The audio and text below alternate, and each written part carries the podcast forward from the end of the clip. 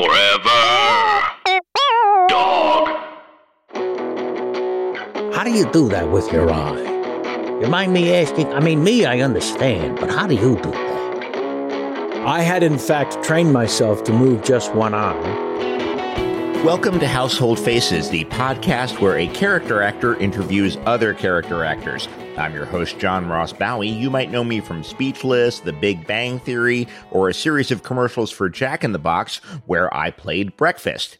Our guest this episode is Kevin Pollak. Kevin is an accomplished actor, an accomplished stand up, a master impressionist, and probably the actor that goes from comedy back to drama and back to comedy more often than anybody else we've had on the show thus far. And we're going to talk about that as well as a few good men, the usual suspects, Avalon, a lot of Johnny Carson talk. And we begin with an epic Rich Little story. I'll let Kevin tell it. This episode goes a little longer than our usual one hour, but I swear to God, there was nothing I could cut. Please welcome Kevin Pollak. Kevin, thank you so much for for doing this. I, I really appreciate this. I've been on a I've been doing a, a quiet Kevin festival in my house, and I have a lot of Uh-oh. questions. Um, no, it's good. It's good.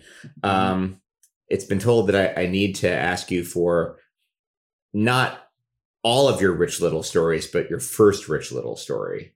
I don't know that I have that many. Uh, the first one is certainly the best. Your your encounter with him when you were a, a young comic and impressionist, uh, Yeah. coming Mhm. up, and he was he was the name.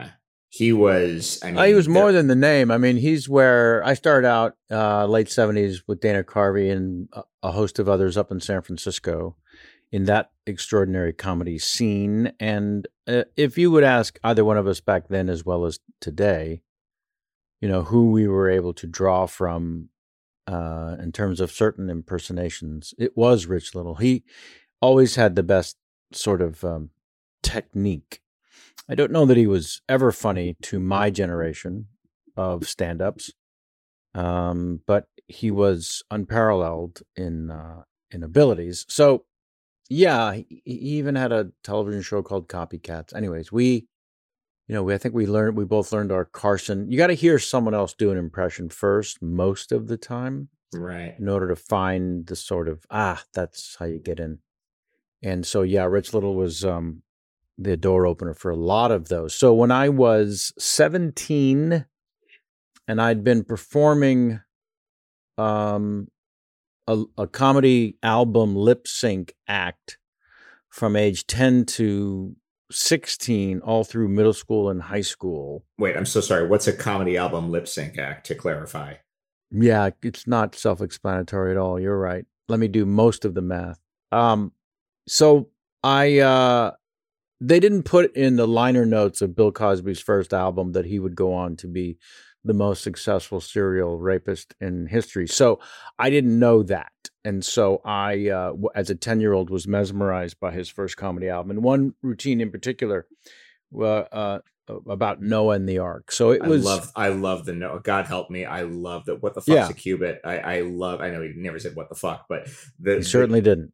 Oh my god, the cubit Yep. because he, he kept it real clean. I guess so. Good. he was squeaky clean, but one in real life would certainly ask what the fuck, in fact, is a cubit. So uh, at 10, I had memorized that bit as well as the whole album. My mother caught me doing it, uh, literally.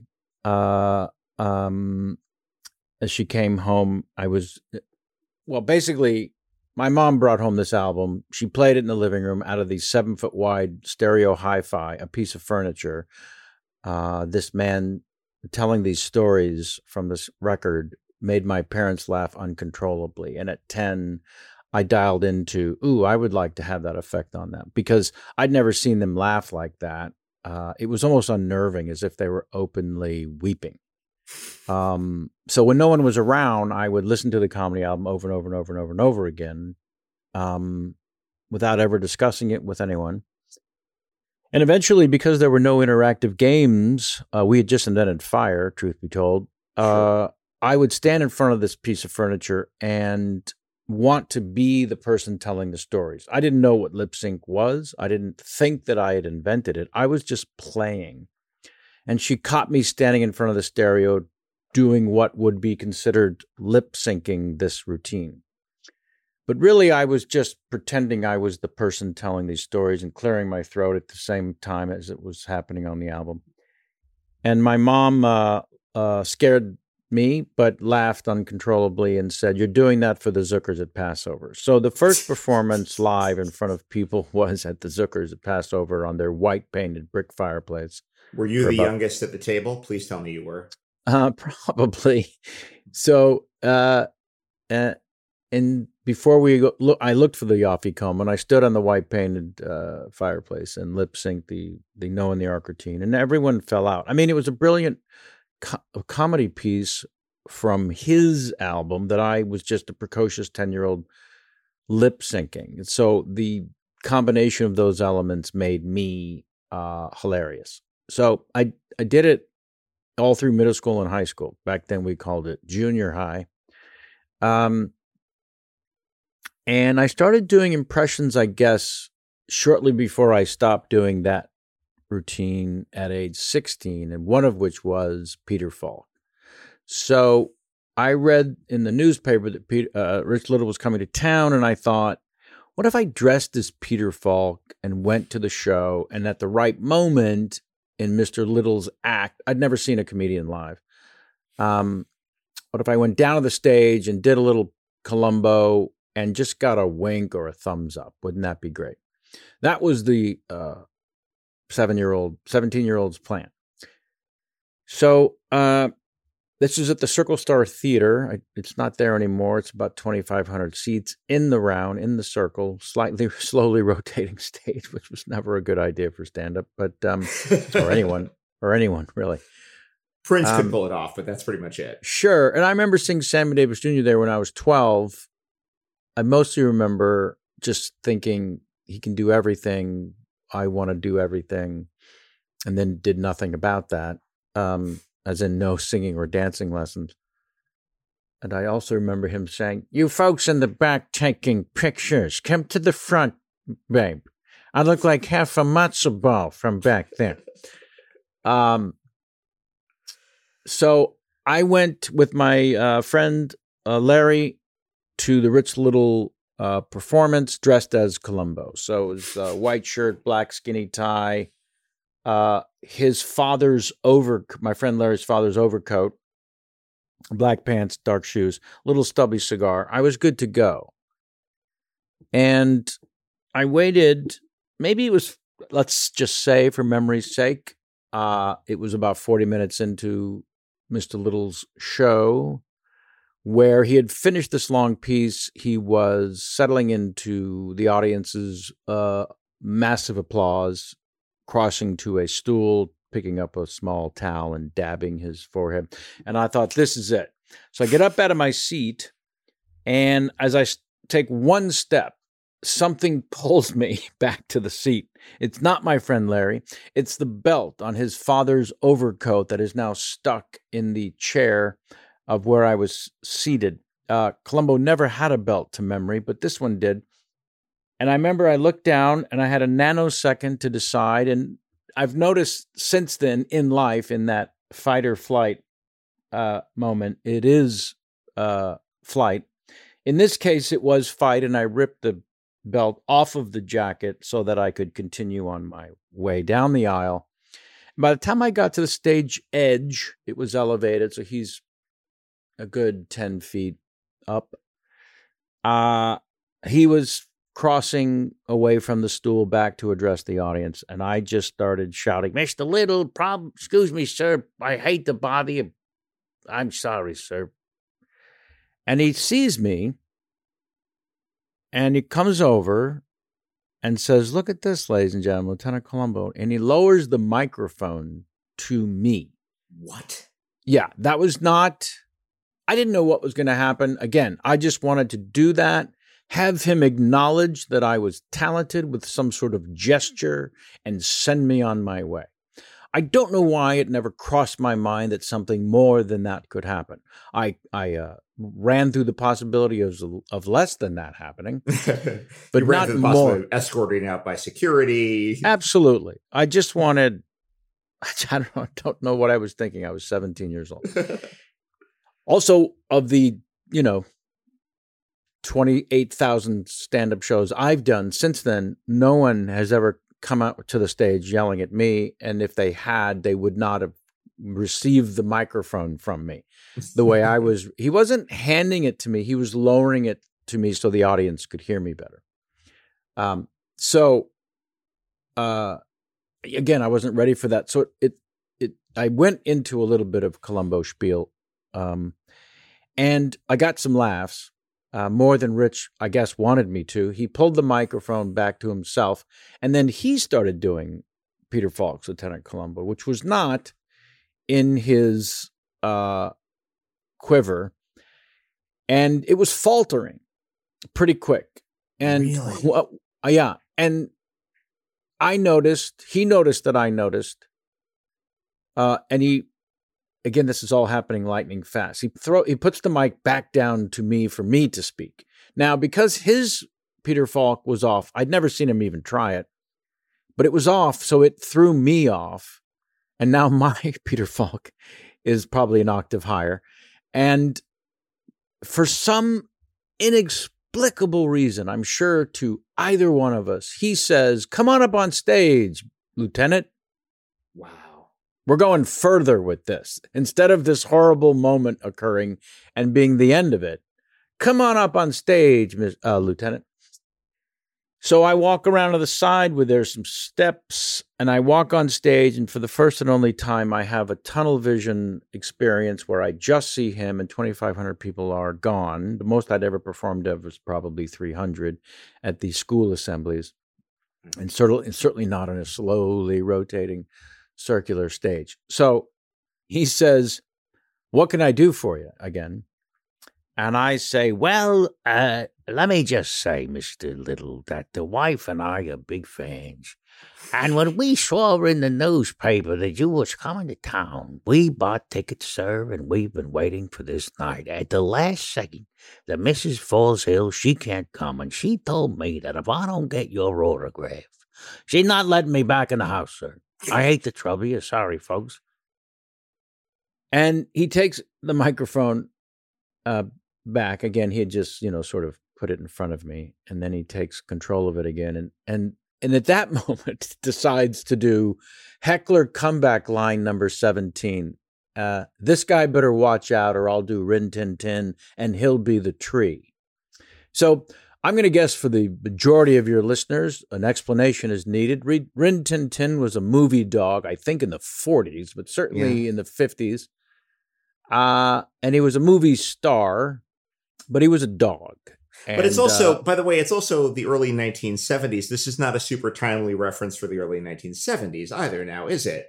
No, no, no. It's, Okay. it's 1974, and it's nowhere near a timely reference in 1974. He's So dating never himself. mind my audience, your fucking audience, that there's no audience then 1974 is not like, that's not in the zeitgeist. But I would also, uh, you're 100% correct.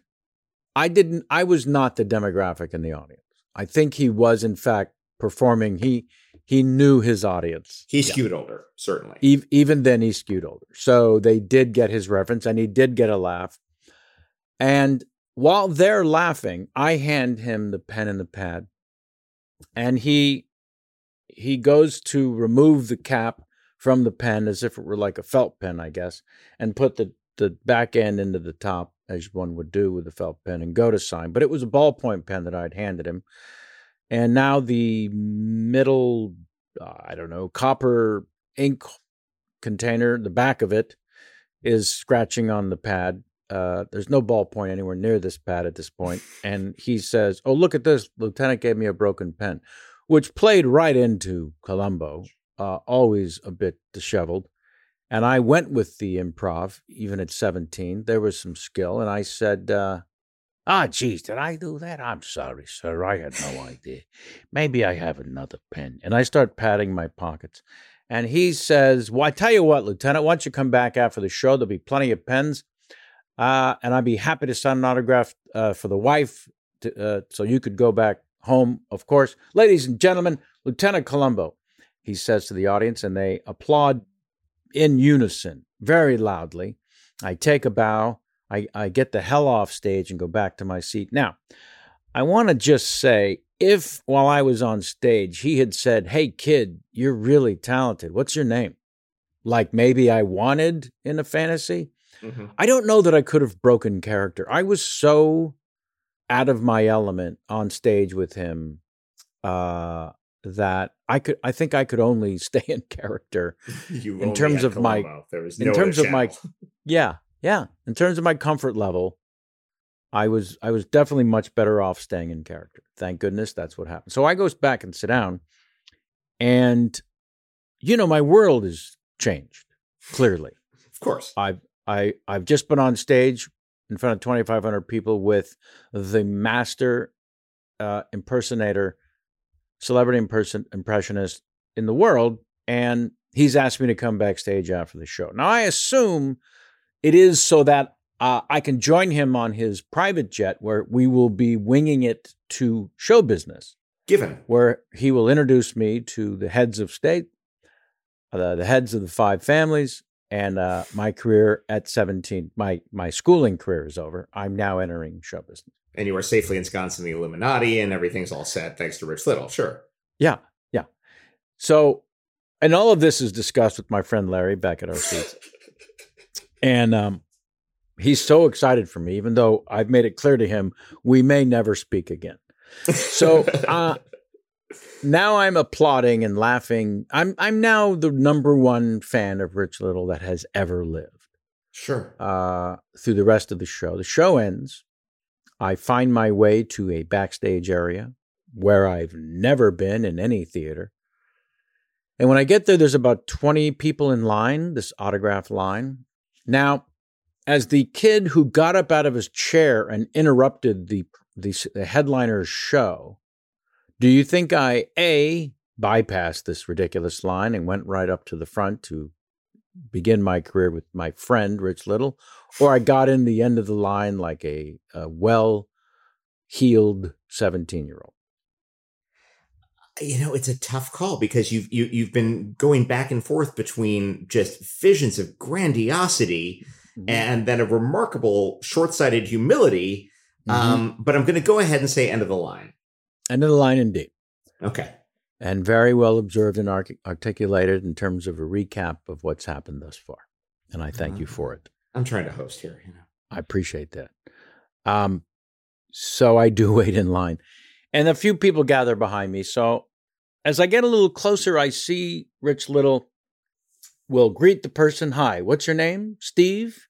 He signs something to Steve. Steve is kept moving past him from his right to his left.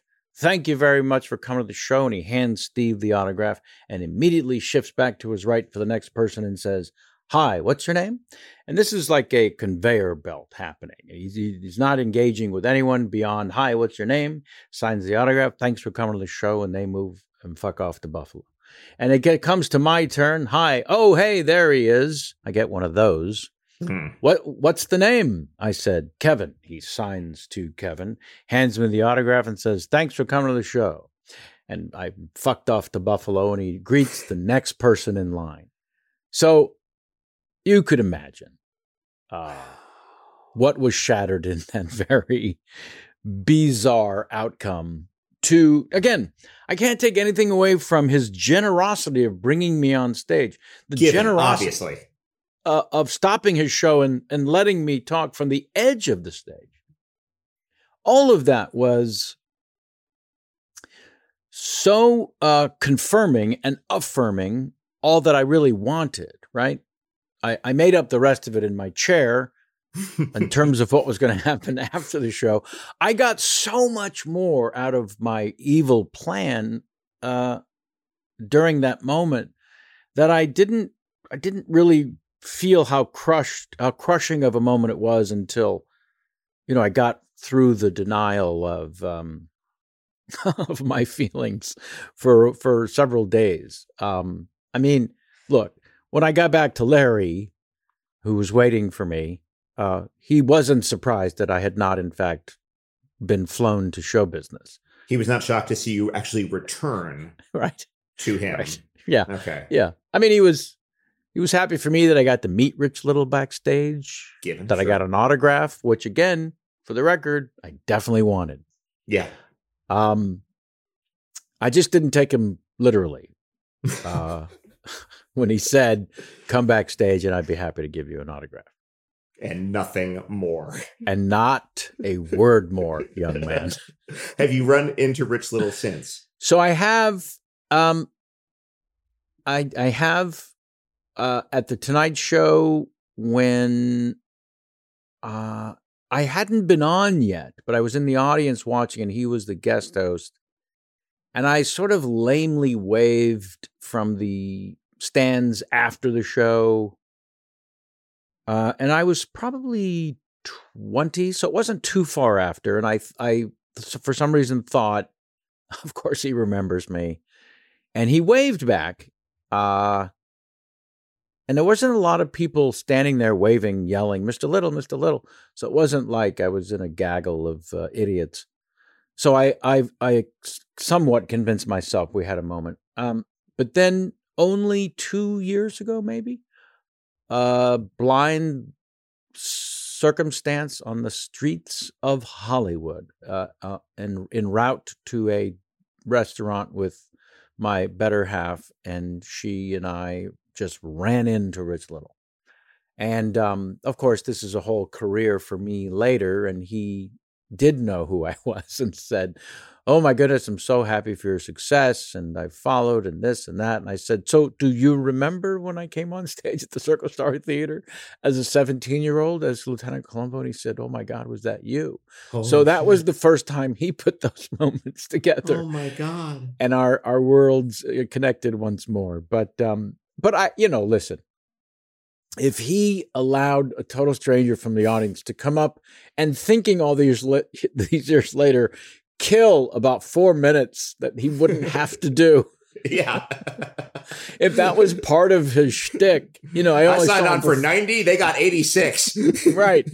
That I can relate to. Anything to eat time. I mean, I don't do I don't do crowd work, but I can appreciate the time suck that it provides. So, you know, um, it wasn't shocking to me that he, you know, from 17 to 60 uh, in in the passing 43 years, he he hadn't connected those dots.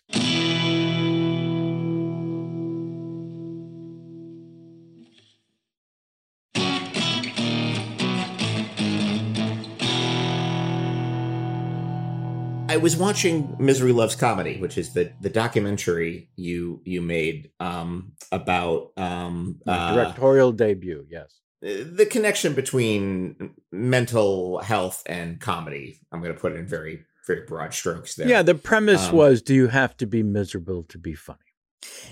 Miserable isn't it's it's in the title. You use a different phrase very early, or rather, you a few people read uh, the central question of the documentary, Hmm. which is the connection between comedy and emotionally questionable people. End quote. Right. So so but I want to be clear that I, I I I wasn't trying to delve into the vast uh field of mental health. Uh no, no, no.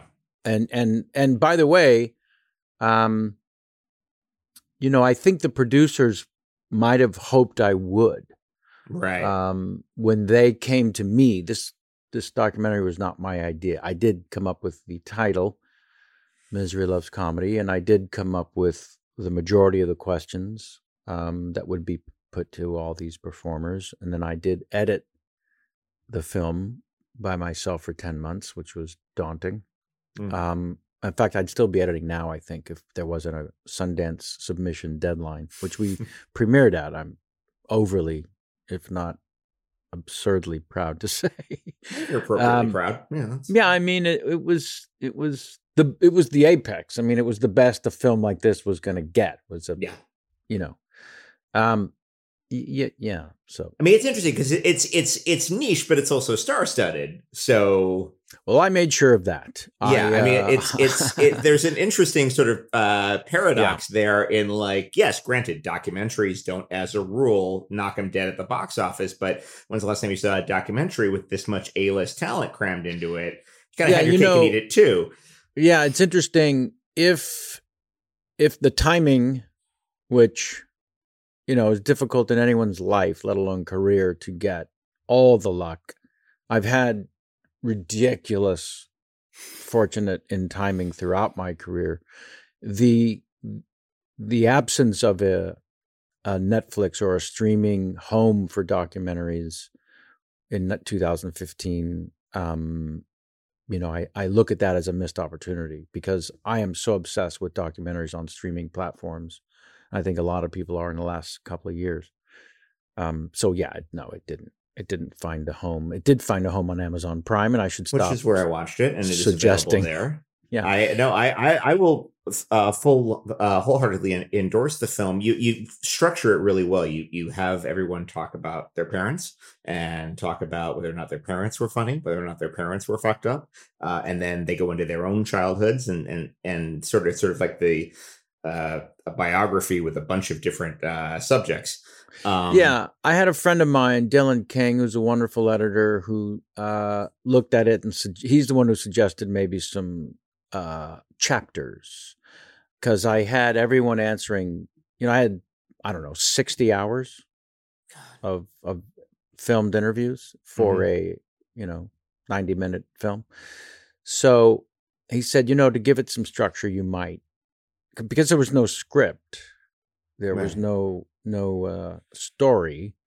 I had to invent one, and when he suggested chapters, because I'd asked these people a lot of the same questions, then I could. One chapter is called "Bombs Away," and it's just people talking about bombing. right, One chapter, chapter I think you're referring to, uh, "Who's Your Daddy and or Mommy," right. um, refers to the kind of support or lack of uh, from your parents. Yeah. And I want to hop right over to that. Now, I, I'm, I was going to ask, were your parents supportive of a child who starts stand up at the age of 10? But I mean, I guess they have to be, or else you don't get two gigs.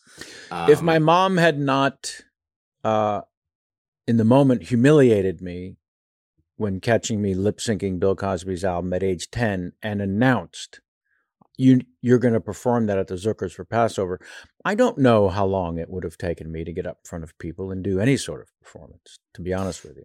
That So was all her doing. So it's it's beyond supportive to the point of Yes. uh, uh, It was stage mom one time.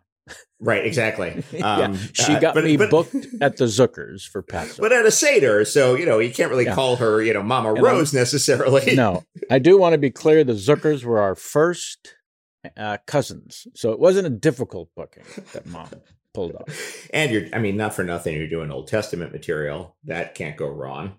I mean, it really dovetailed beautifully. It was a really spot on booking on her part. Yeah, So, so two years later, you see Sammy Davis Jr. That's really interesting, and and and Sammy also a very gifted impressionist. Uh, Yeah. Uh, incidentally, um, and and you you said just now, I, I, I scribbled it down. You said I want to do everything. You look at Sammy Davis Jr. and said I want to do everything because here's a guy he made it look so easy. He and he was did. so He's really brilliant. the most effortless of that Yes. generation. It's hard to think of a more effortless performer.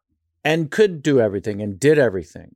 Um, yeah, And the weird connection I have to him is my first Tonight Show with Johnny Carson. yeah. Um, I don't know that you want to jump that far ahead, but um, We're- I yeah, did that's fine. Let's go ahead. I did get bumped from my first Tonight Show appearance, which I had orchestrated masterfully, if not insanely, to just go to the couch as an actor instead of going on as a comedian, where I would, which is how I was first asked to do the Tonight Show.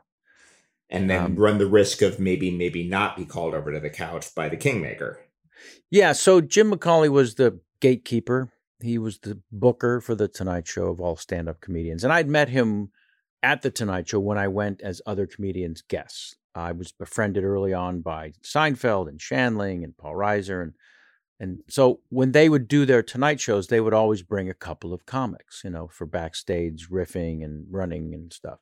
Yeah. And so I met him through them. You know, again, that's a great introduction to a guy like a gatekeeper like Jim McCawley. And then one night at the improv, we were passing each other, and I said, Hey, Jim, uh, who you here to see tonight? And he said, well, actually, I just read on the list the guy who came to see it's canceled, and I saw your name on the list, so I thought I would stick around and watch your set. I think you're ready to do the show. now, I'd waited since age 10 for that moment. Yeah, of course. And there it was. I was probably 28. I'd been in LA three years. And when he said that to me, without any forethought, the following came out of me. Well, Jim, uh, wow, that's incredible. I can't thank you enough for the notion you've just laid out. Um, I have to say, though, as a fan of the show from age 10, I believe I'll do best on the show sitting next to Johnny doing my impersonations more so than standing on the star and doing my six minutes as a stand up. Now, where I'm do you get the balls? you know, it was the Rich Little moment and this moment. Those are the two, uh, truly. Uh, I mean, well, there was maybe one or two others, but so I, again, I hadn't thought this through at all, and I just this just came out of. And I mean, I can honestly and objectively say, all these years later, there was some fear that I was not going to have the impact on the Tonight Show as a stand up that I would sitting next to Johnny because as a fan of the show, I knew he loved impersonations and I knew he he did them himself. Right. And you're also you, you would have put yourself in a position where you wouldn't just hear the audience laugh, we would see the bookends of Johnny and Ed McMahon convulsing over your shit. I, I hear your point. There's a really good visual there of you sitting between these two giants who are cracking yeah. up. But my heroes of Albert Brooks and Don Rickles and Steve Martin um, had come out and done their their best at the couch, you know. And so the, that fantasy uh, was in my head, but mostly I knew that I would be best suited for the couch. And so I said to McCawley, "Look, I'm also a student of the show." Um, having been there, and I know there's a protocol, and you can't bring me out to the couch as an unknown comedian. But I'll tell you, I'm willing to wait till I have a TV show or a movie where you can justify bringing me out as an actor and taking me right to the couch, and then I'll do my impersonations. And the first time I do Peter Falk for Johnny, I think he's going to love it. He's going to he's going to go nuts. And Jim looked at me like I just stepped off an alien spacecraft, and then recovered and said, Well, do you have a TV show or a movie coming out anytime soon? what I did not share with Jim uh, was that I didn't even have an agent to audition for TV shows or movies yet. So I said, Well, no, I don't. Um, he said, Look, listen, uh, if you want to wait, that's fine. You're only going to get better. I'm not concerned. Uh, we'll keep in touch and we'll see how your pursuit of, of, of, a movie or a TV show goes. I, and he said, I can't disagree with you. You would have a greater impact on the couch, your, your abilities. And I also can't disagree with your awareness that that's not going to happen until you have a TV show or a movie. So let's just, you know, I'll see you around and we'll see how it goes. Now, I didn't tell a soul that I had this conversation. Nor should you. Who would you right. tell? You going to go into the green room of the comedy store and be like, guys, I just had the funniest conversation with McCawley. yeah, or or or anyone I knew, uh, a girlfriend, anyone with a right mind was not going to hear this story, for fear that they would say, "I'm sorry, you were asked to do the Tonight Show." Well, first of all, no, I wasn't asked to do the Tonight Show. He was going to watch me perform because he said, "quote I think you're ready to do the Tonight Show." I still couldn't get through the conversation without the person taking a rightful position of, you're an idiot, you're an asshole. Call McCawley right now and tell him you'd like to audition for the Tonight Show, you fucking moron. um, so I didn't tell anyone. And about a year later, and I would see him on occasion. You know, I continued to go to the Tonight Show with other comedians. I would see him around the improv. Um, and about a year or so later, I got this movie Willow that Ron Howard directed and George Lucas produced. It was enough to justify me coming on the show as an actor, which McCawley agreed to. And um, my first time scheduled to be on the show, Sammy Davis Jr. is the music act. And um, I, as the comedian, was the last act, of course, and uh, Sammy um, not only did two songs. Mostly these music acts do one song. Sammy did two. Not only did two songs, but went into a third, um, which I'd never seen in my lifetime. No. Uh, did four songs. And McCawley came into my dressing room during the third song and said, We're going to have to bump you. And I said, Of course. And then he said, We'll reschedule. Don't worry. And he left. And I started, I kicked the wall once. I don't know that I started kicking the wall. I think I just kicked it once. The issue is you have to call the 65 people that you called to say, I'm on the Tonight Show tonight. And, and many comedians went through this over the decades. Hundreds, hundreds got bumped. It happened all the time. And so uh, I don't know that I've ever talked to one who wasn't bumped, who eventually ended up on the show. Uh, cut to I'm leaving and I run into Sammy Davis Jr. in a parking lot coming out of the Tonight Show where Carson's car was always parked. And I saw Sammy and he said, I am so sorry. You kids with the whole shakunk kakunk. And he took pictures, that's a quote. He took pictures with my girlfriend and I in the parking lot um, after uh, ruining my life. Um, Temporarily. So when I temporarily, when I did eventually get on the show with Johnny, and um, you know, it's it's it's probably uh it's it's got to be number one in terms of taking the reins of your path and as you said showing insane moxie chutzpah craziness to try to control such an uncontrollable aspect of show business you know and yet it worked. Here's the thing I'm noticing because I, I, I don't know if you've ever done a deep dive in your career over the span of a week, but what is I've, I've not not over a week what's what's striking is I am I'm gen and I'm not saying this is like idle flattery. I think this is an interesting phenomenon. I am hard pressed to think of a of somebody who who made their bones in stand up, who has then transitioned back and forth from from from high prestige drama to comedy to sitcom to continuing to do stand up um to doing hosting gigs which in the United States we don't our hosts are our hosts. We don't let them act as a rule. I was a girl who couldn't say no. Uh, well okay. But here's the thing. The girl who can't say no yeah. it, it, doesn't always Gets get out. propositioned by both Shandling and Scorsese. So you know hang on. yeah yeah um you, and Yeah, you've no, got to understand there's a distinction there I I I'm uh, grateful to have it uh, overviewed as such.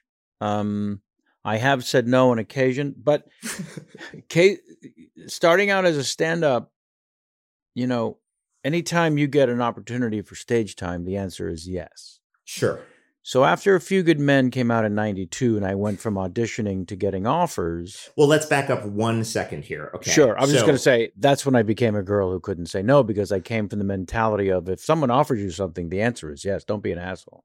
by all means, but how do you even get in the door? Are you the sort of person who goes, "Hey, I'd like to sort of uh, hedge my bets and and double my money. Can I go out for more dramas? Can I can I be seen No. for uh, No. no no This is the apex of my good timing, okay this story.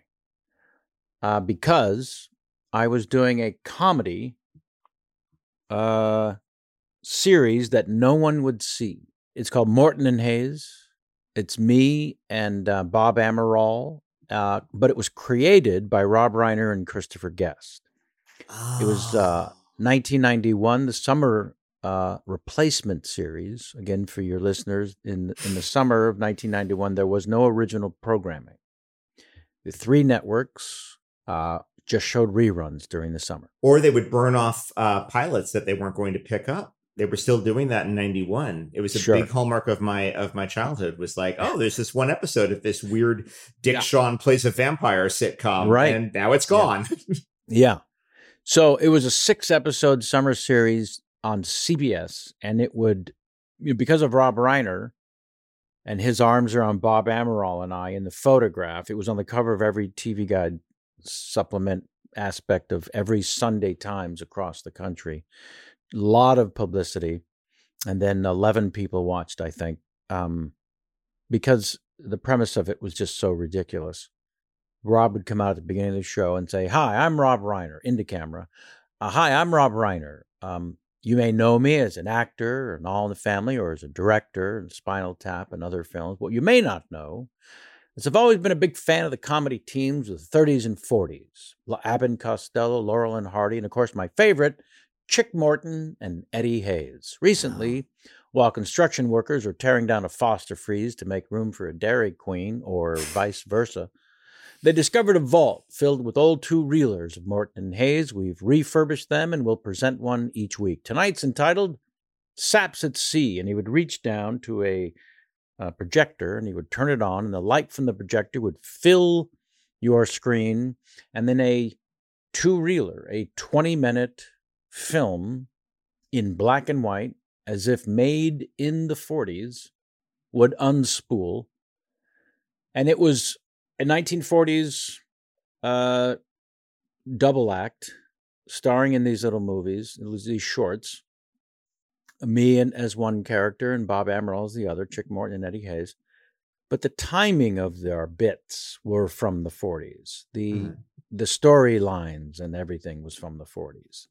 This might have worked on cable it was never going to work on CBS in prime time. So it's pretty fucking niche, yeah. But, yeah, but but such. Yeah. I mean, I think actually would do really well now. Something maybe, like that, maybe. But and even um, the great documentary now on IFC uh, is a oh little, yeah a little bit of the throwback film, uh, but brilliant. I I don't know that. I mean, look, Morton Hayes was um, pretty exceptional for what it was. And I get tweets every now and then from people who have seen it. Anywho, because of this comedy that I was co starring in, I was having lunch every day with Rob Reiner as he was in pre production for A Few Good Men. And here's a guy who himself has been has started in multicam and has now spread his wings and is like, no, they're letting me do drama, and I'm going to bring some of my comedy guys along. Well, Is that sort of the the yeah. I mean, A Few Good Men was a a huge Broadway sensation yeah. as a play. Five hundred performances, uh, at least. Um, you know, toured, continues to play around the country. I hear from people as a play. Um, and so we're having lunch one day, and Rob says, "You know this this movie I'm prepping to do next uh, was a very f- successful play called A Few Good Men. I've got Tom Cruise as the lead. I think I'm going to get Jack Nicholson to play this crazy colonel. Spoiler alert. Um, but the part of Tom Cruise's character's uh, friend and co-counsel, I've got an offer out to Jason Alexander, but if it gets if Seinfeld gets picked up for season two, he won't be available and you're perfect for this part. Um, so I'm going to have you, I think, meet Tom and and let's talk about this. Now, for perspective, Seinfeld had aired only four episodes in season one. It was called the Seinfeld Chronicles. It was on Friday night, and it was again, not a lock by any stretch. Eleven people were watching. It was yeah. the the antithesis of what it became uh, in terms of its chances of getting a second season. So I went home and started praying for Jason Alexander's success, and I believe things worked out rather well for both of us. But that's the craziest good fortune. Now, would Rob Reiner have thought of me if I mm-hmm. wasn't co-starring in a show that he was working on every week for for two months? I I I no, no, I don't think so. I think I was in his face. Um, I had done Avalon. I'd done, you know, a handful of oh, films. that's right. No, you've done Avalon. That's right. That's not yeah. a that's not a particularly light ride. There's there's some no, heavy stuff in Avalon. Yeah, it's a very dramatic film. It's a saga. It's a uh, beautiful piece, by the way. If my if my listeners haven't haven't uh, seen Avalon, Barry Levinson film, part of his uh, his his Baltimore uh, trilogy, I, I can't recommend it enough. It's a gorgeous piece of work. Yeah, I venture to say, with no objectivity whatsoever, that it's his masterpiece. But uh, uh, I my character was very funny in it, but I just didn't. I I. I guess maybe because I had no formal training as a dramatic actor, it all just sort of unfolded uh, based on, again, the, the belief of you just audition for everything. Um, and and that that moment with Rob absolutely changed my life forever. You know, when you when you you know i think imposter syndrome is sort of part and parcel in this business even for people with extensive training even for people who you know sure. went to went to the royal academy of dramatic arts. But if you come in with a couple drama credits to do a a courtroom drama opposite tom cruise who was already solidly an icon this is we're what six seven years after top gun which made him just he's know, a massive movie star, massive fucking movie star at that point. Uh, how did that go? What is what was it like to to come in? And because he's a famously intense guy. He was uh, uh, gregarious. He was uh, instantly treated me like an equal, which was mm. not only unnecessary, it was uh, certainly not expected. Um, he, uh, to this day, maybe the most generous of spirit and time uh, as a as a as an actor, a, a, a, giant movie star. I've worked with many of them now. Um, yeah, yeah, no, he he his intensity and his positive attitude. You know, I'd already by ninety one had a pretty great bullshit meter, mm. and um, it was the most infectious uh, energy and positivity I, I think I've ever experienced in a professional setting. Um, yeah, I mean, there was a lot of surprises on that movie. Nicholson was a goofball. I did not expect that. I I thought this guy's been cool to five generations already. I don't even know how that math works. Uh, it's 100 years, but okay, go ahead. yeah, he's gonna have to be talked about, not two. Oh, right? right. He'll be over there. We'll be over here um, at the table read, you know, there was there was this ginormous uh, horseshoe design of tables with all the executives and every speaking part in a giant sound stage. And Jack was the last to arrive. And as big of a moment as it was when Tom arrived, there was no real comparison. You know, Jack is Mount Rushmore. Yeah. So he was a big surprise to me and how goofy and silly and and um, just loves being Jack Nicholson and is so good at it. It's so good at it. It's uncanny. There was a moment that Rob Reiner tells when um, they finally got around to shooting Jack's uh, the courtroom scene with Jack. He only worked five days in the courtroom. I think he worked a total of ten days.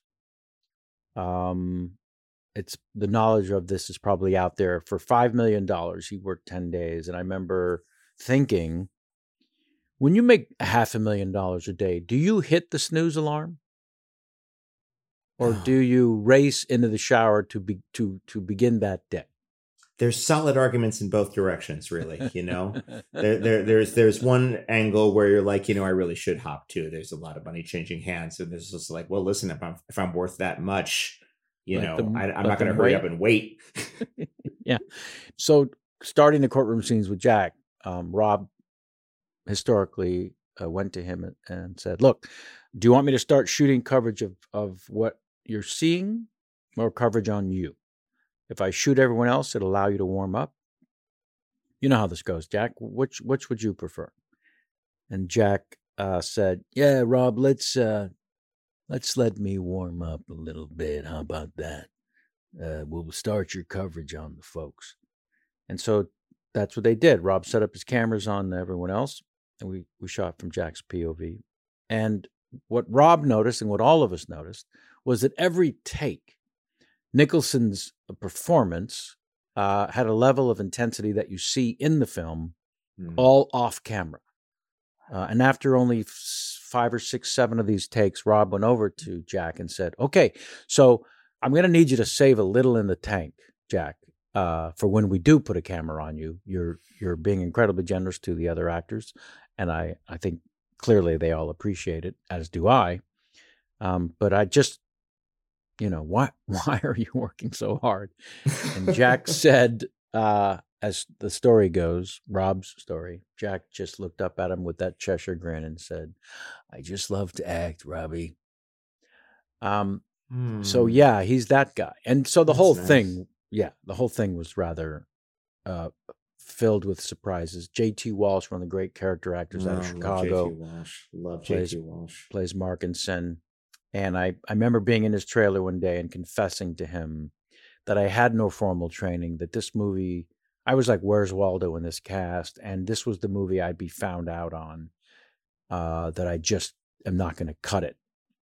And he said, uh, he was such a great character, very subversive and very um, sort of conspiracy theory guy about most things. And he said, you know, you've, um, I've watched, I've kept an eye on you, and you're, you're already doing a technique in acting that people study their whole lives to figure out. You're already doing it. It's called less is more.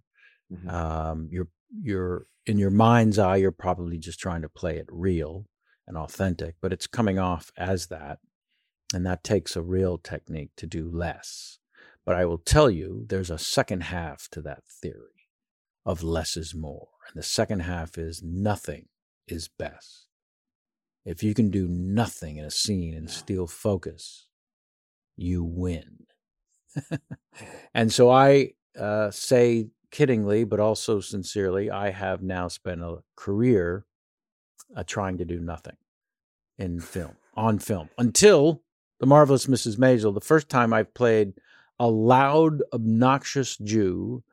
And it's the biggest sensation, clearly in television, I've ever been involved in. But also, when all of my friends and significant other all said, it's the role you were born to play, I did not appreciate it. No, that's rude. That's really weird. That's a strange thing to say to someone. Yeah. But I mean, I mean, I'm channeling Lou Jacobi from Avalon, by the way. You cut the turkey, but not me. We leave. Yeah. Yeah. Yeah. My God, you 100%. are, aren't you? That's so 100%. interesting. I usually save this for later in, in the in the show, but since we're talking about JD Wal- JT Walsh anyway, of whom I was a big fan, um, uh, and who was so good at small. Mo- he actually has a death scene in A Few Good Men that is brutal in its simplicity. Uh, he gets into his full military dress and kills himself, and and you don't you just see him get dressed in this rainy hotel room, and you have no idea what's going on. And suddenly the guns in his fucking mouth, and it's it's brutal, but you just this is a man who's just fallen apart and is on autopilot and knows too much and, and knows that he's not going to be able to live with it and goes out like a soldier he's so he's so heartbreaking in that scene were there other guys coming up um other other character actors other supporting guys that you would look at and be like oh man i, I could just watch that guy maybe guys who were also doing very little and, and still drawing the eye Yeah, of course. Always. Um Yeah, I mean I I I think one of the things that drew me to acting or wanting to according to my mom ever since I was maybe 5 and she would take me to the movies. I would come out of the movie with her in a Zelig kind of fashion as one of the characters in the film, not doing an impersonation of the actor, but uh, possessed uh, by a character from the film. And I remember walking to school at that young of an age, thinking there was a camera in front of me moving backwards and I was being filmed. The walk to school was a, a, a moment that that was my let's pretend you know, there's stories of Marty Short tells in the documentary, I think, uh, Misery Loves Comedy, about being in his attic and yeah acting out all these scenes. And uh, so I remember the walk to school was was a scene in the film. what what I, I have to ask and i bet you have an answer who was scoring it That's a great question, and it's hilarious. And um, you know, I I've never given it any thought. So That's I my true. I answer don't think that's true. I don't my answer would true. be flippant. I, well, at age five, I wasn't scoring the picture yet. Okay, fair enough. In hindsight, eh, are Yeah. you an are you an Ennio Morricone five year old? What's your story? Yeah, I mean, sure. I, I mean, I mean, uh, I I'm almost of mind to do the Tarantino needle drop throughout the film uh, than it being scored. Because um, that's certainly how cool I thought I was. Yeah. Uh, so I think I've always sort of collected these character actors, and then working with Matthau and Lemmon in the Grumpy Old Men movies, they they might have been two of my favorite character actors who became movie stars, but they were character actors through and through. And I would argue, and I think Brad Pitt would agree, that he's a phenomenal character actor.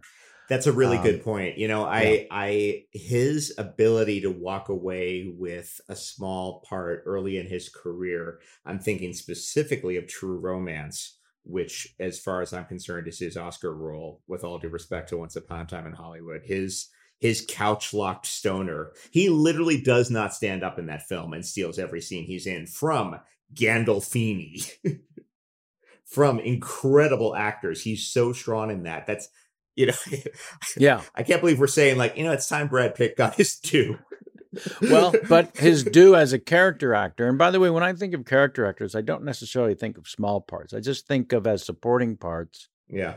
Um, who aren't above the title selling tickets. Exactly. Yeah. yeah. Um, hey, I know you. You were on a horsey. Um, I I love every square inch and every frame and every sound and of Once Upon a Time in Hollywood for the too. record. For the I record. could. Not, I saw it three times in theaters. I haven't done that since fucking 1977 in Star Wars. I yeah. don't know what it was. Yeah. Because it's funny because as much as it's a love letter to the movie business, it's really a love letter to the TV business, which is my bread yes. and butter. Yeah. And I'm just watching this guy go from guest star to guest star and yeah. having the rare occurrence of working one day and airing that night, which has happened to me twice in a career. it's yeah. incredible. I've heard tell that the original cut was four hours, and I just pray he releases it somehow, somewhere. Sign me up. Shoot it into my veins. I'll go see that three times. I don't give a shit. I love yeah. that movie. And it also um it's also fun when he's got Nicholas Hammond as Sam Wanamaker. What? I know. Lemmon and Matthau are are of that ilk where you could look like a scruffy character guy and be or in Matthau's lead. case or in Matthau's case look like a basset hound. I mean, and he had that face as a young man. It uh. Yeah. You go back to Face in the Crowd, he looks like that. He's so, the oldest looking 30 year old in, in, in history. In history, yeah. Although, other than Burgess Meredith, I think there's an argument there. Burgess um, Meredith was born geriatric, and we were just lucky to have him as long as we did. Yeah. And I was lucky to work with him twice on those Grumpy Old Men movies, and because he really was. And also get to. God, that's right. He was so old, he played Matthau's dad. That's right. I'd forgotten that. and wasn't much older in real life, but of course looked. Uh, but I, in the outtakes of the Grumpy Old Men, he does a lot of different jokes when he's looking out the window alluding to what he'd like to sexually do. And so I was on set, and the director was saying, "What else you got?" And I was literally riffing, and then Burgess Meredith was saying, "I'll take." Uh, I don't remember his voice, but I like to take the, you know, whatever was, skin boat to Tuna Town. You're definitely cutting that, but I, but it's in the movie. It's in the outtakes. I could just, they just kept giving him all these, and to see this, uh, you know, this icon.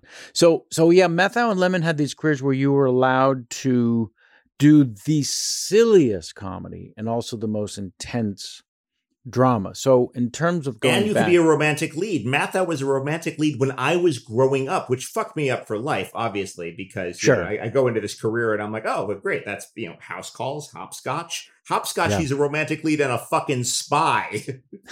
yeah. What does that tell a young character actor yeah. about like the possibilities? Well, it it was great because those possibilities were endless. And I don't At know the that time. yeah.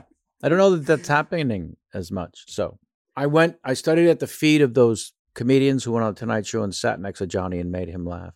And by the way, that first time on with him, when I'm standing behind that curtain with McCawley and I'm hearing the band wind down from the commercial that they were playing through, and it comes to the intro, and Johnny says, uh, welcome back, folks. My next guest is uh, is an actor. He's got a new movie out. Uh, Ron Howard director called Willow. We'll talk about that. Uh, I also I, I understand he's a comedian, so we'll, we'll, get into that a little bit. Please welcome Kevin Pollak. And I had practiced walking through those curtains so many times in my mind. And so one of the questions was do I that I had for myself, do I wave to Doc? Because all of my heroes when they came through that curtain would wave to Doc. And I thought, this is your first time on the show, asshole. Don't wave You Doc. don't know Doc. You don't know friend. Doc. No, the audience knows you don't know Doc. So even if you did know Doc, you're not waving. Get and also get over to the fucking couch. You've just been introduced. The king is standing at his throne waiting for you.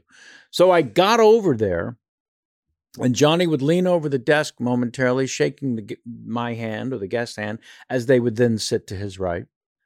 And we sat down. I guess it's on YouTube, or so I've been told. And he says, uh, now, Kevin, welcome to the show. Uh, you're in this new film, Willow, which we'll talk about in just a moment. Somebody told me that you do impersonations. Is that right?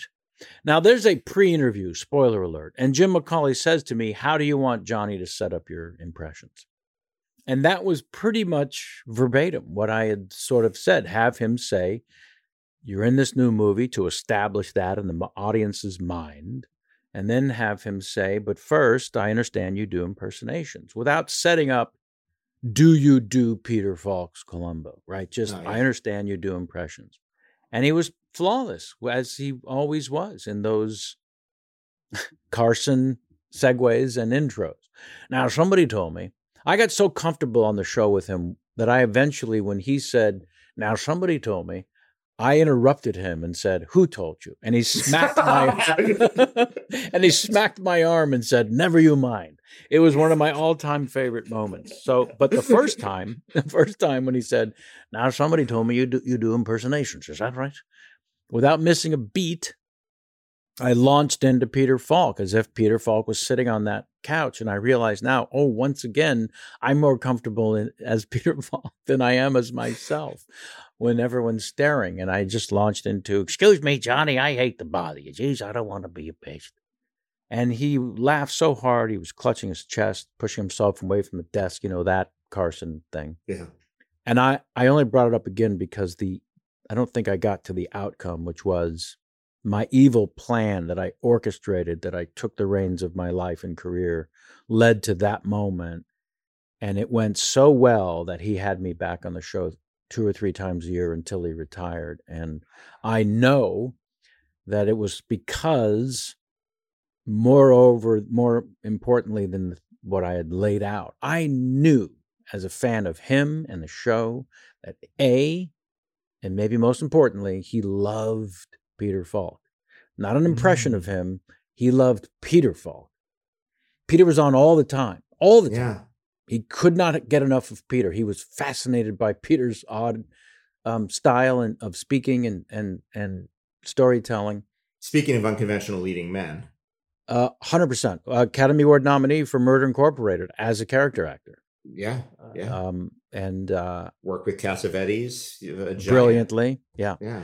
And also, about six months after that first Tonight Show of Carson seeing me do that Peter Falk impression and and losing it, I was accosted in the produce section at Ralph's by Peter Falk, who had seen the appearance and said, "How do you do that with your eye?" Do you mind me asking? I mean, me, I understand, but how do you do that? I had, in fact, trained myself to move just one eye uh, because Peter Falk was very open about having a glass eye.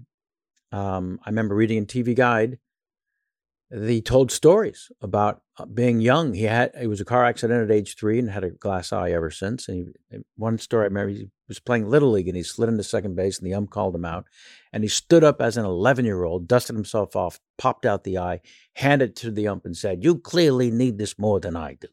Oh my god. Yeah, exactly. Oh, so so Peter Falk actually asked me, "Why do I do that?" With then my second time on the Tonight Show, McCawley says Johnny wants you to teach him how to do the one eye moving. Can you teach him how to do that? I said, "Yeah, it's a trick. I figured it out. I, of course, I can teach him." So I taught Carson how to make one eye move. Now I had seen Anne Bancroft uh, has a cameo in her husband Mel Brooks's film uh, maybe to be or not to be or silent She's- movie, what something. There's a close up. Oh, she has a, she has a short role. She's she's huge in To Be or Not to Be. She's she's the romantic. She's the uh, Carole Lombard in that. Um, okay, yeah, I well, think it's there's I think a it's a silent movie. Yeah. there's a close up of her, and she does this with her eyes. Oh my god. Oh right. Yes. And when I saw her do that, I said, if you isolate one half, she is, if these are your eyes, and they don't normally stick this far out of your head, and you cross them and then look to the left and then cross them and then look to the left and then cross them and then look to the left, it looks like just one eye is moved. And that is all I'm doing, sir. So that is what I showed Johnny. And he did it as he threw it to commercial. Ah, excuse me, folks. I, and he crossed the eye. And then I have to mention this every single time I was on the Tonight Show after that. And he would introduce me, and I, I did wave to Doc, and I would pass in front of his desk for that nanosecond when he was standing there shaking your hand. You know, unlike Jay, who danced out from behind the desk to greet the guest. Hey, good to see you. How are you? The king stood at the fucking throne Yeah. and you would pass in front of him, he would shake your hand. But every time after that second appearance, when I taught Carson how to do the one eye, and, I, and in that nanosecond of him shaking my hand, he leaned over the desk, crossed one eye as I was seating, sitting, and said, "Excuse me, I hate to bother you." Now, that was, and, and arguably the most nerve-wracking six minutes of any year Johnny Carson was saying to me as I sat down, We have an inside joke. Welcome back. Have a seat. Oh my god. And the brilliance of I promise he probably did something similar with all the guests that he liked. And then that was the greatest compliment you could ever receive from a comedian or a friend who watched the appearance. The greatest compliment was not that bit worked, this bit did well. The greatest compliment was Johnny loves you. Johnny Yeah. really likes you. And we whatever however this goes down tonight, I'm your guy. You know, whatever. If God forbid this is the wrong crowd or whatever, I'm your guy. That's got to have been uh, amazing. Uh, it's funny; it all kind of segs around here because you Yeah. you work with Rickles, who was another Carson stalwart on uh, And a hero. on- and and yeah, oh, Rickles. God, I loved Rickles. Rickles Yeah. was a, a special kind, and and was starting to do a bunch more dramatic work. But Casino's an outlier anyway because I had forgotten how many funny people are in that movie, not really allowed to be that funny. You're in there, and Rickles is in there. I forgot one of the fucking Smothers brothers is a corrupt senator Tommy- in that. Tommy. Smothers, Tommy Fucking Smothers, Tommy's Alan, in there. Alan King. Alan King is in there. Mhm. Um, was that something that that Scorsese did on purpose? Was there a sense of like we're gonna we're gonna put these comedic guys just to kind of put everyone on edge in the film? I've heard two versions. One from Ellen Lewis's casting, longtime casting director, that he loved comedians. Mm-hmm. Uh, King of Comedy certainly suggests as much, and he also has used comedians in his other films. Illeana Douglas uh, is a friend, and we've done a film together. Oh, we gotta get Illeana Douglas. I'm sorry. I'm just I'm writing this Write down that down. frantically. Oh my god, I adore her. I'm sure she would love to come on. She has amazing stories. But she also insists, and you'll have to ask her, that because she was dating Scorsese at the time, Right. she had his ear when he was casting Casino and said to him, You have to hire this funny person, you have to hire this funny person, you have to. She took credit for me being in the film. you know, she bu- she burst my my complete bubble that that it was Scorsese's idea. Um, but because it was an offer, you know, my agent called up and said, "If you talk about a year, I'm on the set of the shooting The Usual Suspects, and my oh agent my my agent contacts me and says Martin Scorsese would like you to be in his next film. It shoots in Vegas, features Vegas, written by Nick Pileggi, who wrote Goodfellas, starring De Niro, Joe Pesci, and Sharon Stone. So that that's one of those, oh, you can take me now moments. Uh, uh, yeah, yeah.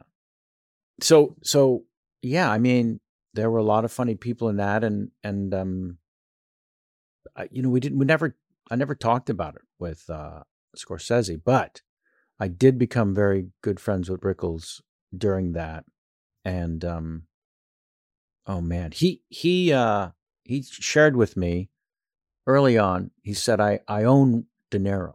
I said, "What do you mean?" He said, "Well, believe it or not, when De Niro grew up, he was in a put down group, uh, on the street corners, there were two types of social gatherings among men his age, young men.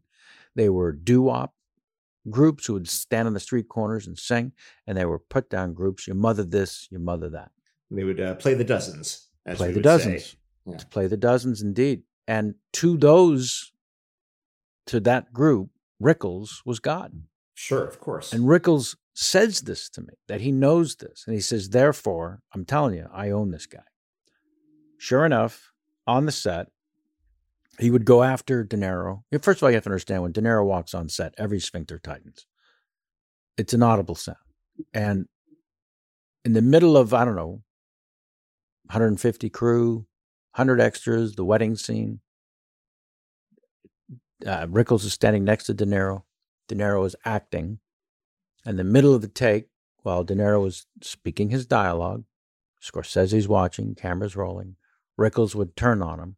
Is that the way you're going to do it? Like that? No, no, you got the awards. I'm sure you know what you're doing. Go ahead. And, you know, the rest of us are like, oh, shit. And, but De Niro, he, his shoulders going nuts. He laughed uncontrollably. And Rickles was right. He owned him. De Niro loved when Rickles just ripped into him, which Rickles, of course, then did at the drop of a hat. Uh, for the record, Pesci was not a fan of Rickles. When Rickles also went after Pesci. Oh, interesting. The, the first and only time, and Pesci mm. shut it. Pesci shut it down when Rickles pointed out in front of everyone that Joe is so short he was going to ride him around the set like a Shetland pony. Uh, and Pesci basically said, Oh, you're a fucking riot. No, I get it. I get it. I'm a midget and you're a genius. Go fuck yourself. Uh, yeah, and then I now is is I, that Joe in character or is that just that's probably just that's Joe? Okay, that's Joe as himself, and okay. that's a quote. I I refuse to be called out uh, when I offer up a quote involving words that people no longer accept, uh, rightfully. Uh, but I also saw Pesci walking to his trailer after that scene, still mumbling to himself about how upset he was with that fucking Jew brick cocksucker. Fuck him. And I said, Hey, Joe, he was just kidding around. And he turned on me and said, oh, Yeah, no. you're another one. The two of you, go fuck yourselves. Yeah, great. I great. love that Joe Pesci is, uh, this is what, is it? Shoots 94 for release in 95, right? Indeed. Uh-huh. So I love that Joe Pesci, who is coming off of uh, he's coming off of Goodfellas. He's coming off of Home Alone. He is coming off of the Lethal Weapon uh, yep. franchise. No sense of humor. S- suddenly, the least funny person in the room. I love that. That's hilarious yeah. to me.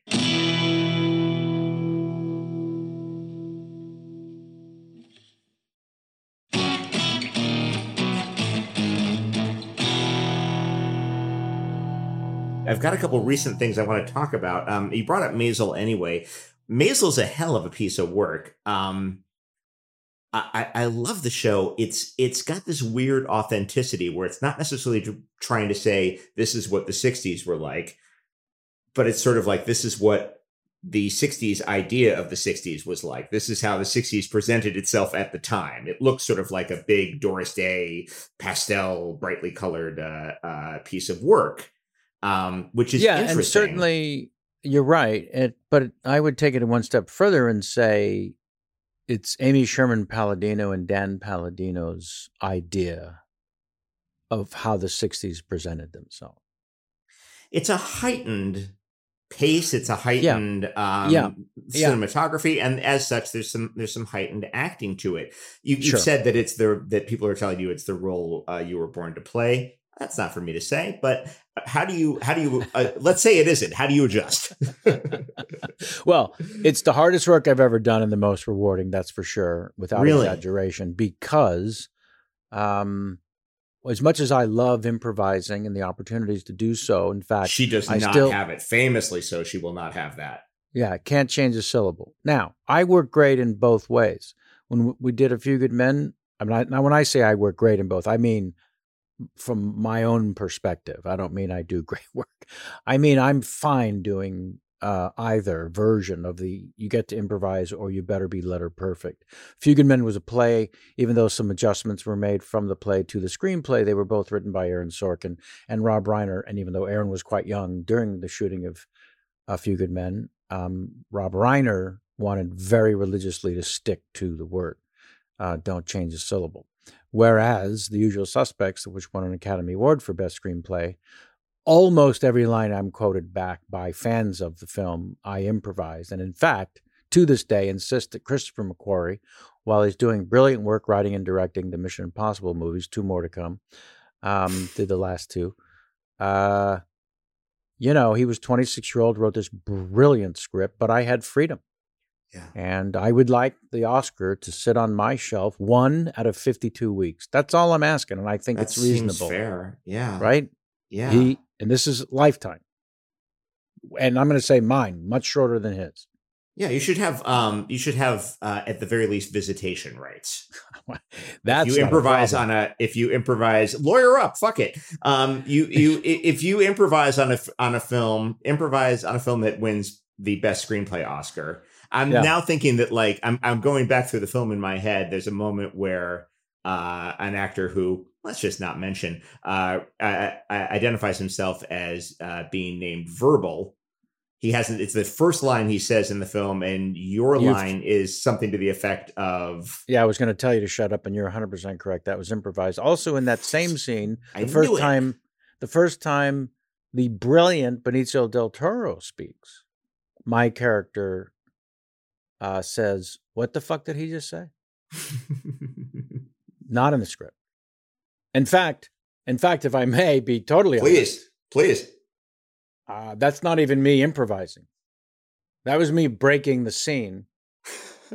That was Kevin Pollak, not Todd Hockney. That was Kevin Pollak saying to the director, "What the fuck did he just say?" How Because much of okay? Go ahead. it was decided that for that first setup with all of us together in the lockup, they didn't tell us what Benicio was going to do. Now, there's only one take of that. Of let's let's find out what happens here. Um, you know, when Bryan Singer asked me to do the film, there were two roles left the one that Benicio did and the one that I did. And he said, Which of these two do you want to do? And I said, Well, I don't want to do that one um, because that character only is only in the film, spoiler alert, to die as a way to tell the other suspects, You can't run from Keyser Söze. That, Right. that character has no moments, that character has no um, scenes or or or doesn't change any anything about this film. He's McManus's sidekick. It's a thankless part, and um, so I'm going to do this one. And then Benicio, as Fenster, steals every scene he's in. That's how brilliant he is. So I just want to make a point of that. The um the the scene in uh the lineup, not the lockup, but the the poster image, the scene of all of you Yep. guys in in the lineup where you're all supposed to do the same the same sentence so they can do a voice ID is riddled with a spontaneity that makes me suggest that I, I'm not even sure all of you guys know the fucking camera's rolling. There's just such a there's so much life to that scene of these five guys who have been in lineups before and uh it's got so i'm taking i'm i'm gathering that a lot of this was just in the moment stuff because you're swatting at each other and and baldwin is hitting del toro there's a bunch of shit going on in that scene Yeah, that's once- not on the page once again, uh, Christopher McQuarrie, who got an Academy Award for Best Screenplay, really needs to. He wrote that scene as a very somber, a very straightforward. Each uh, criminal in the lineup and or co-star of the film is to not be impressed that they've been gathered thusly by the police and read the line with sort of a straightforward go fuck yourself which if i may is how i the first one to or littlest suspect the first one to read from the card in the lineup i read it as it was written in the script. Just matter of factly go fuck yourself And then all hell breaks loose. And it breaks loose because the other actors decided not to do it as scripted. Uh, read it, the words that are there, but but put their own twist on, to the point where we couldn't stop laughing. And at lunch, it was the only time that the director came to We the Suspects and says, You guys have fucked me. I've got not a frame I can use from the first half of the day. We, On the contrary. Yep. and that was like telling nine year olds don't laugh at the funeral. We went right back after lunch. we went right back after lunch and continued laughing and fucking off. I tell the story that I think Benicio farted seven takes in a row, which is a very special gift. You got to pace yourself. You can't. It's real. So, um, you know, the director at the end of the day threw up his hands, said, "Thanks, guys. Great, just terrific. Thanks for nothing," and went back to editing and created a scene out of outtakes. That is the exact intent of the written scene, which was all of us, fuck you to the police. We're not impressed that you arrested us. That's that's now, you know, that iconic scene. Um, and to my co-star's credit, they chose another route other than the one Chris McQuarrie wrote or that I performed as the first person reading the card as a way to say to the. But the point was we just couldn't stop laughing and we couldn't get through it without laughing. And There's a moment where I think Gabriel sort of covers his face. He's he can't Yeah. help it. Uh, so yeah, it's the same an instant camaraderie for these guys who just met. Yeah. It is Who've just met and who we have just met. We as an audience member need to understand why we should possibly care about this group of sociopaths. Yeah. You know what what what where is our skin in the game? Like, oh, they're incredibly like it works much the same way parts of Goodfellas work, is Yeah. that you know, you see these people enjoy each other Yeah. and it makes us want to hang out with them, which is it's an interesting uh kind of phenomenology. I don't know. Can I don't know why. I got off of um, why I steered us away from Maisel so quickly, but the idea that she wants um, things letter perfect, uh, it was easy for me to adapt to that because it happened on A Few Good Men, even though it it wouldn't be my preference.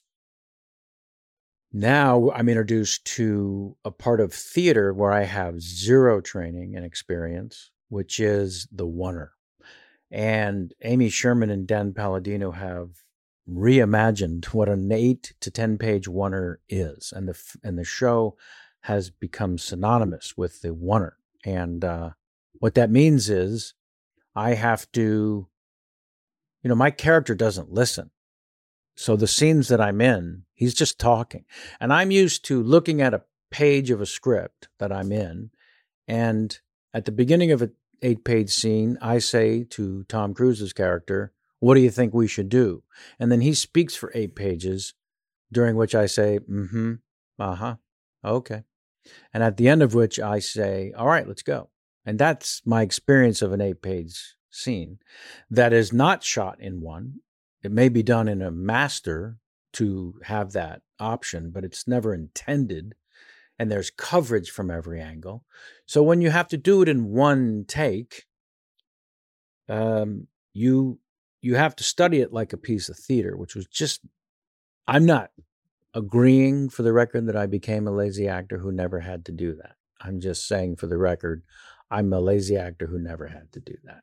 And uh, It's My- choreography. it's choreography and there's 14 pieces that are moving and you don't want to be the reason where you know, someone's saying cut start again um, and as i said my character doesn't listen so it'll be someone else me someone else me on the page for dialogue which is just not what i'm used to so the most challenging the most rewarding uh, for sure we're just finishing up season four right now um, we've been shooting since early January, and um, I'm happy to report it is still a love fest. Everyone still cares very much about each other.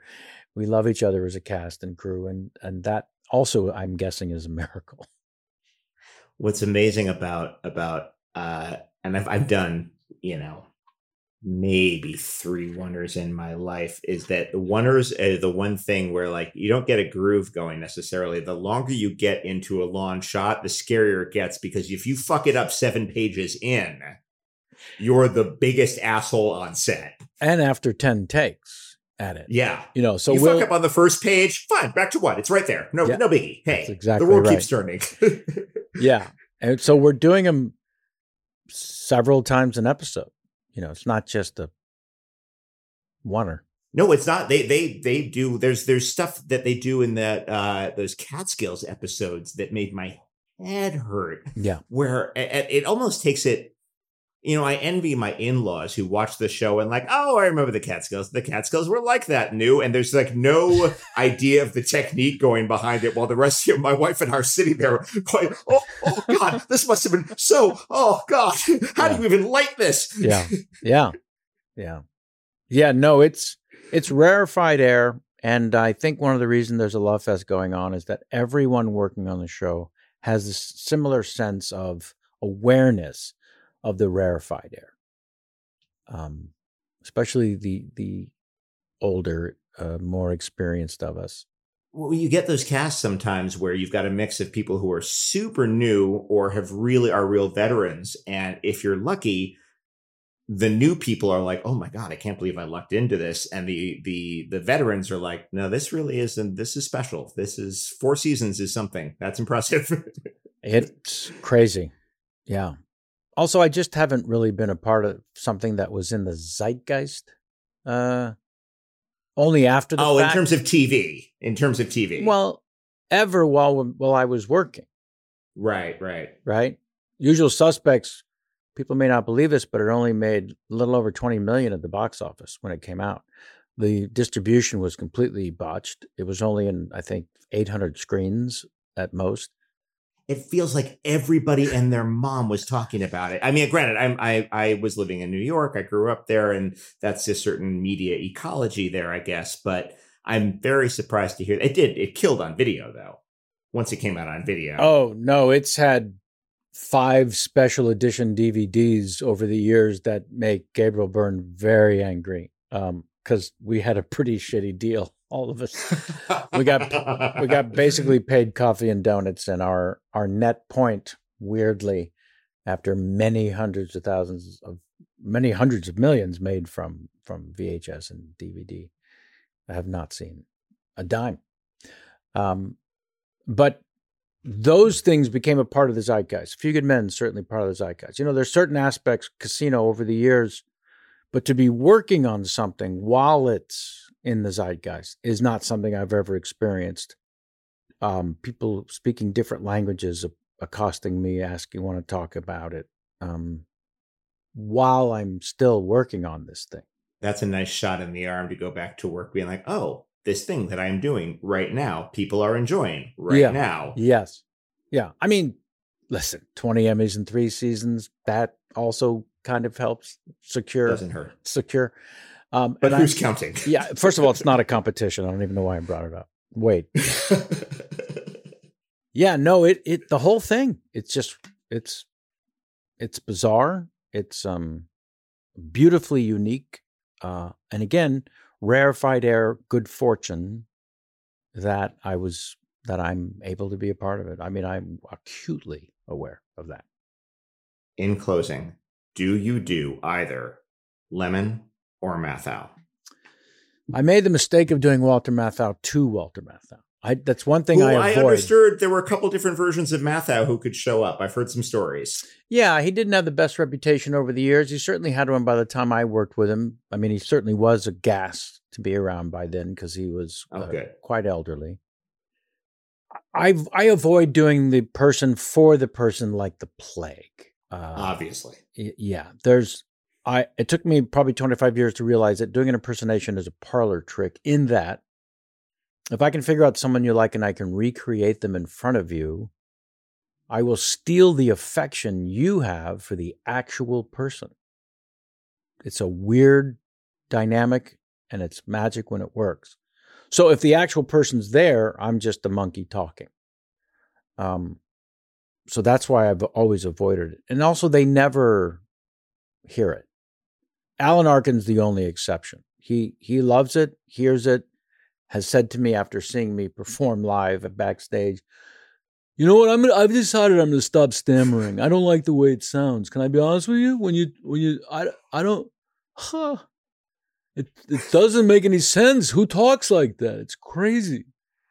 Um and so I did get so comfortable with Walter Walter Matthau that at one point I said, you know, I got to say it. I'm sorry. I just got to say it. But the the moment in the Odd Couple when you take the bowl of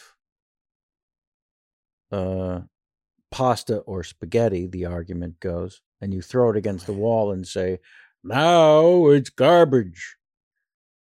Uh, has always stayed with me, and it's just so beautiful. It's just such a great choice. I don't know whose it was, but you know, hoping to get a story. Instead, I got no R, kid. It's garbage. So he heard the impression and corrected the spelling or pronunciation. There's no R. There's no R, kid. It's garbage. No, it's garbage. Favorite moment with him, just in closing, uh, we were working together when Marisa Tomei won the Academy Award. And you probably remember there's a little bit of controversy. She was yeah. up against four exceptionally touted, brilliant British actresses. Vanessa Redgrave being among them, if memory serves. Uh, yep. Joan Plowright. Fuck. Uh, yeah. It was four. And Marisa Tomei, who's lovely and wonderful and exceptionally talented. But, you know, the movie's uh, what it is.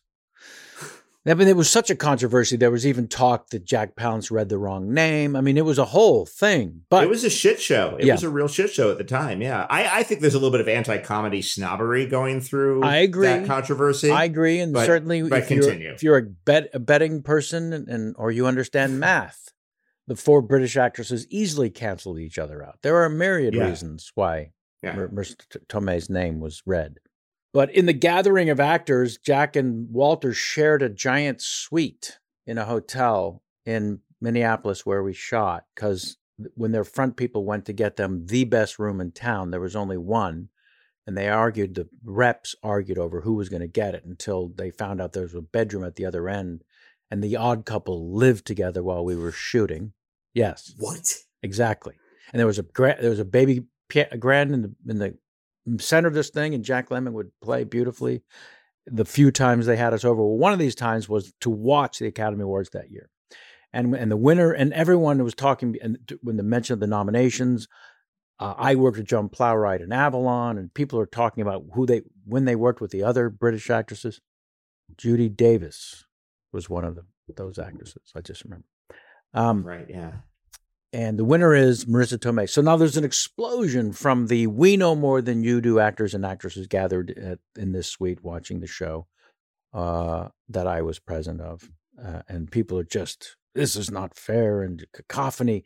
And the whole time, Walter is seated in a chair, a nice, comfy leather chair, about four feet from the TV, and he's just staring straight ahead. He's the only one who seems unmoved by this.